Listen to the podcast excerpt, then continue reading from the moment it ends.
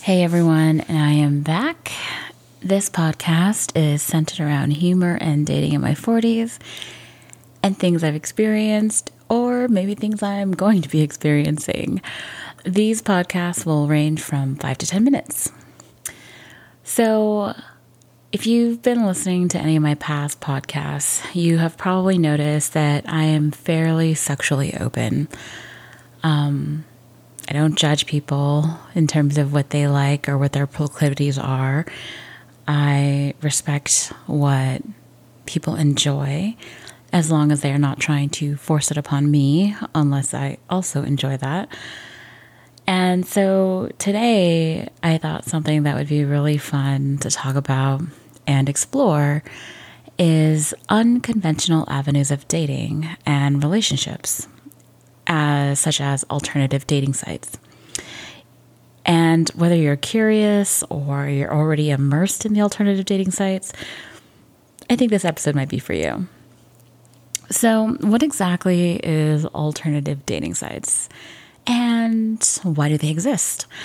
Um, alternative dating sites really cater to individuals with diverse interests and lifestyles, and it provides a platform where people can connect based on unique preferences, such as kinks, fetishes, or unconventional relationships. So I think this episode ties in pretty nicely since I did talk about polyamory last week. And I wanted to share a few sites that you could look into. So my favorite is FetLife. And I think it's one of the more well known alternative dating platforms. Um, it's often associated with BDSM, kink, and fetish. It's not really your typical dating site. It's more of a social network where people connect, share their experiences, and can explore their interests in a safe and a consensual environment. There's also alt.com, alt.com, and that's another alternative dating site for individuals that are interested in BDSM, fetish, and kinks. Um, I'm you're going to see a trend here because most of these I'm mentioning are all about BDSM fetishes and kinks.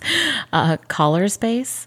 So C O L L A R S P A C E. And I think I'm actually going to add all these sites into my description in this podcast as well because that way I don't have to spell them all out for you guys.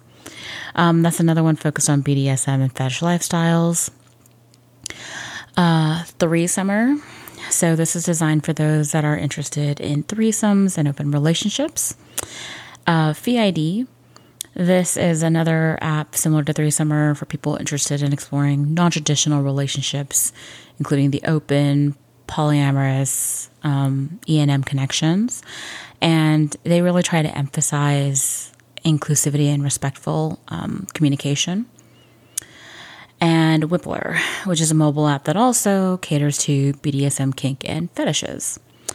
Um, it does offer other features such as messaging and video chats and event listings for kink related activities, which is nice if you're into that.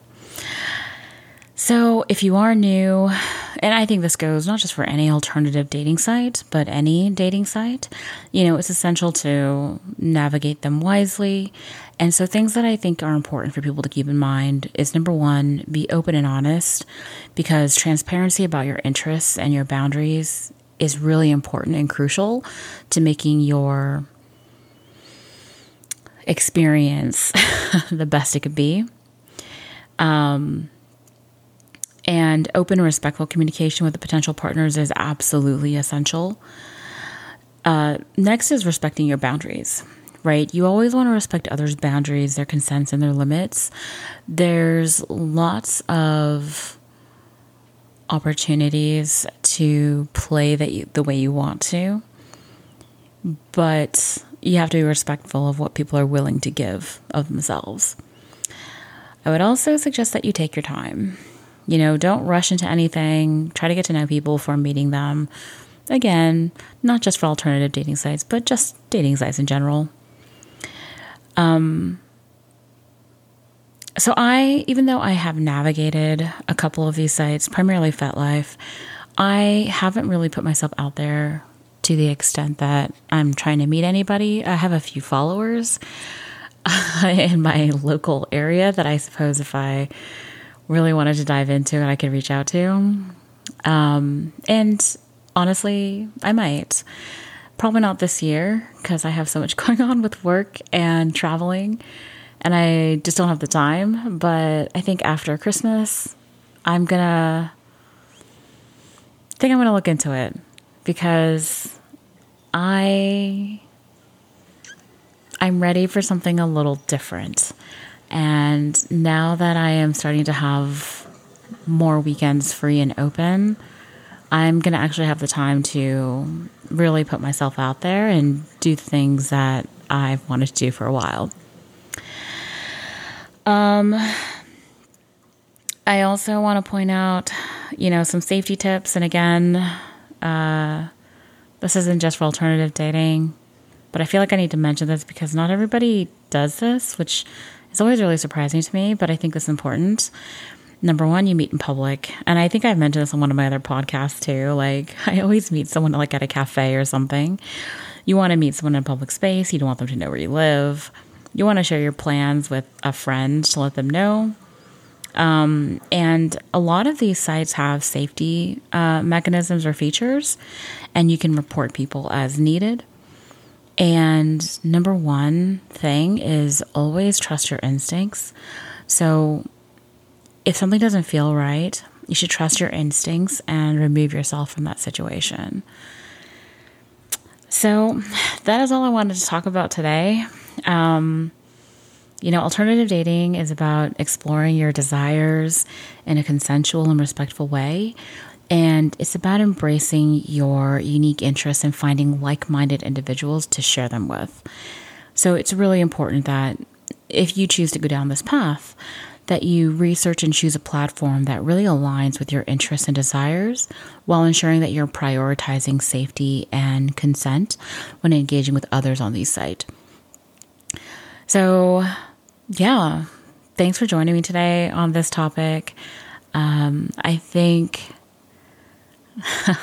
not, I'm not sure when, but I've also been thinking about um, looking into a variety of kink clubs or sex clubs. So I might post about those at some point.